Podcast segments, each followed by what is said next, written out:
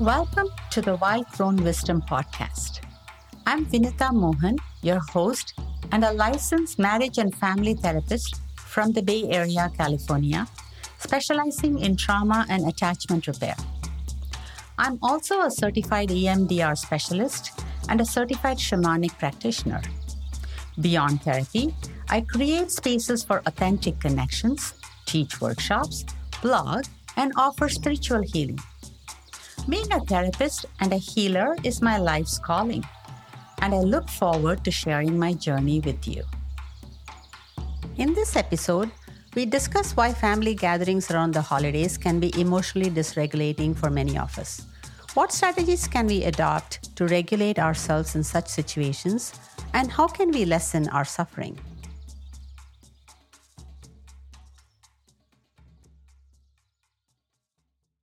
The holiday season is upon us, and many of us look forward to reconnecting with our families during this season of light and love. Equal number of us dread these gatherings for all the stress and conflicts that such events can trigger in us. Emotions run high during this time, making us want to run for the hills or hide ourselves in the basement or the attic. How can we emotionally regulate ourselves during this time? How can we ensure that we preserve the best of these times of togetherness and avoid the triggers and pitfalls of family gatherings? How can we make sure to not regress under stress and let our parents, in-laws, siblings, children get under our skin and trigger those raw wounds once again? Well, I would like to share one little strategy with you on how to regulate yourself better. It is called M.Y.O.B. What is M.Y.O.B? In the past couple of episodes, I talked about owning and writing your own script. Some of us, like me, for instance, are so good at creative writing and also so ambitious that not only do we write amazing scripts for ourselves, but we work overtime in writing scripts for every person in our lives. And that is where, friends, our problems begin. No matter how worthy your script may be for an Oscar nomination, no matter how sensible and well thought out, no matter how noble, nobody wants to follow your script for them. The spiritual teacher, Byron Katie, says that there are three kinds of businesses in this world: the universe's business, my business, and everything in between is other people's business. And every time we suffer, it is because we are in somebody else's business. When I first read that, I was flabbergasted. Surely that is oversimplifying things, I quibbled. But upon trying out this experiment over the next several months, nay years, I was shocked to discover that she was right. Every time I suffered, it was because I was in somebody else's backyard, poking my nose where it didn't belong. So, M.Y.O.B.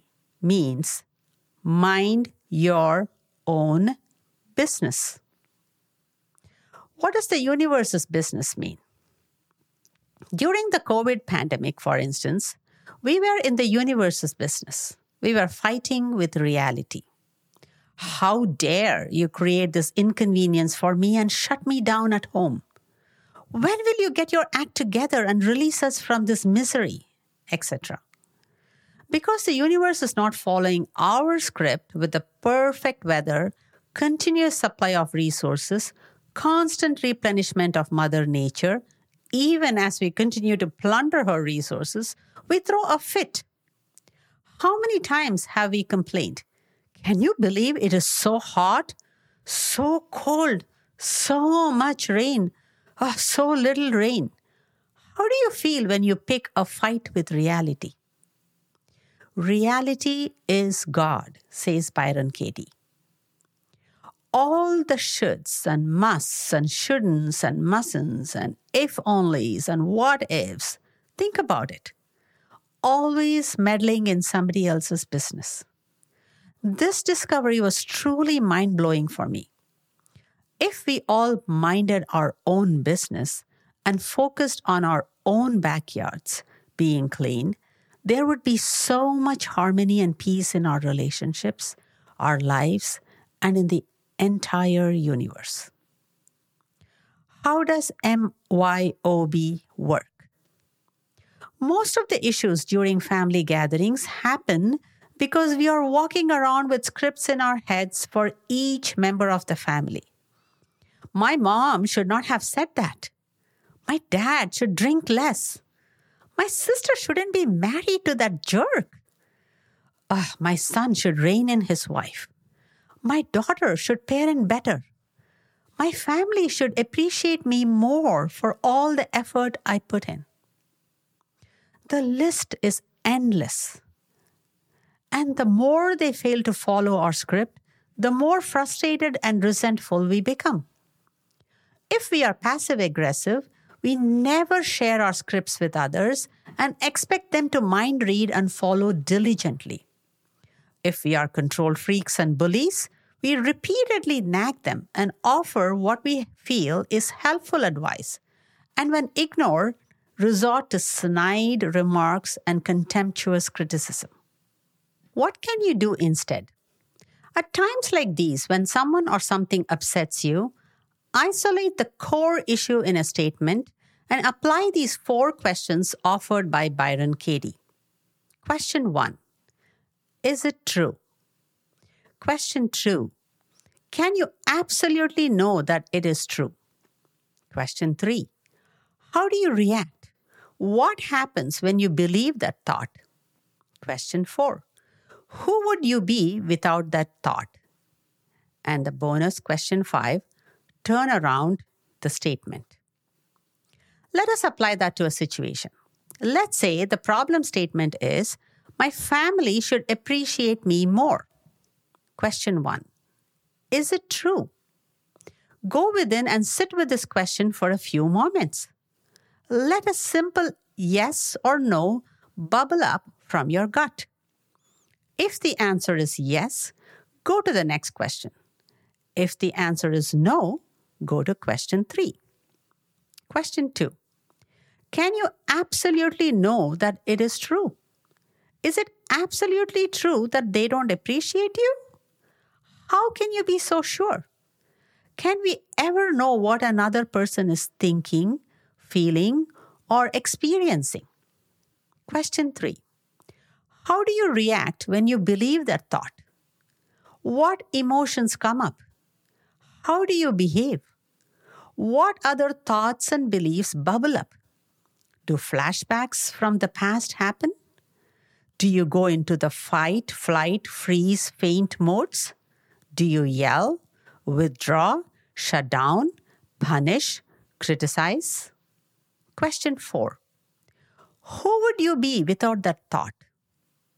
For some of us who are so attached to that victim narrative, we are unable to fathom the answer to this question. We are attached to our victim stories. Others might say that they would be peaceful, free, loving, having fun, and so on. Question 5. Finally comes the turnaround, which might look like, my family does appreciate me, or I should appreciate myself. Listen, I empathize with your pain. It is incredibly frustrating, of course, to watch our loved ones struggle and make mistakes, especially when we can clearly see the right course or action for them. Minding your own business doesn't mean that we remain bystanders in our life and never speak up for what is right. We do have to be upstanders and advocate for fairness and justice. But we have to always check our true intentions behind our actions. Are our actions born from awareness and consciousness of what each moment calls for in terms of the highest good of all? Or is there a hidden agenda there somewhere that is more about us and our need to manipulate reality? In this context, I'm reminded of a story about a man and a butterfly. A man woke up one morning and found a butterfly struggling to emerge out of its cocoon. Almost all of the butterfly had emerged except its left leg, which was caught in the cocoon. The man watched the butterfly struggle for hours. Finally, when evening came and the sun was about to set, the man decided to help the poor butterfly and brought his scissors to cut the butterfly free from its cocoon. The butterfly limped for the rest of its life. Mind your own business. As the saying goes, the road to hell is paved with good intentions. So many family tragedies could have been averted if only the parents and grandparents did not make colossal mistakes in the name of love. The more we can use our discernment to know what is our business and what is other people's business and what is the universe's business, the more peace we will experience in our lives. Then we become a beacon of light, love, and joy in our family gatherings and help bring out the best in each of us. Try M.Y.O.B, Mind Your Own Business, this holiday season. Happy holidays. Thanks for listening to this episode of the Wild Crone Wisdom. In this series, we delve into the journey of our spiritual essence having a human experience. While many social scientists study human emotions, thoughts, and behaviors, and others explore transcendental experiences, few bridge the gap to help embody spiritual wisdom in everyday life. I call this the psycho-spiritual path. Through this podcast, I hope to share bite-sized practical insights for navigating life as an empowered sovereign being.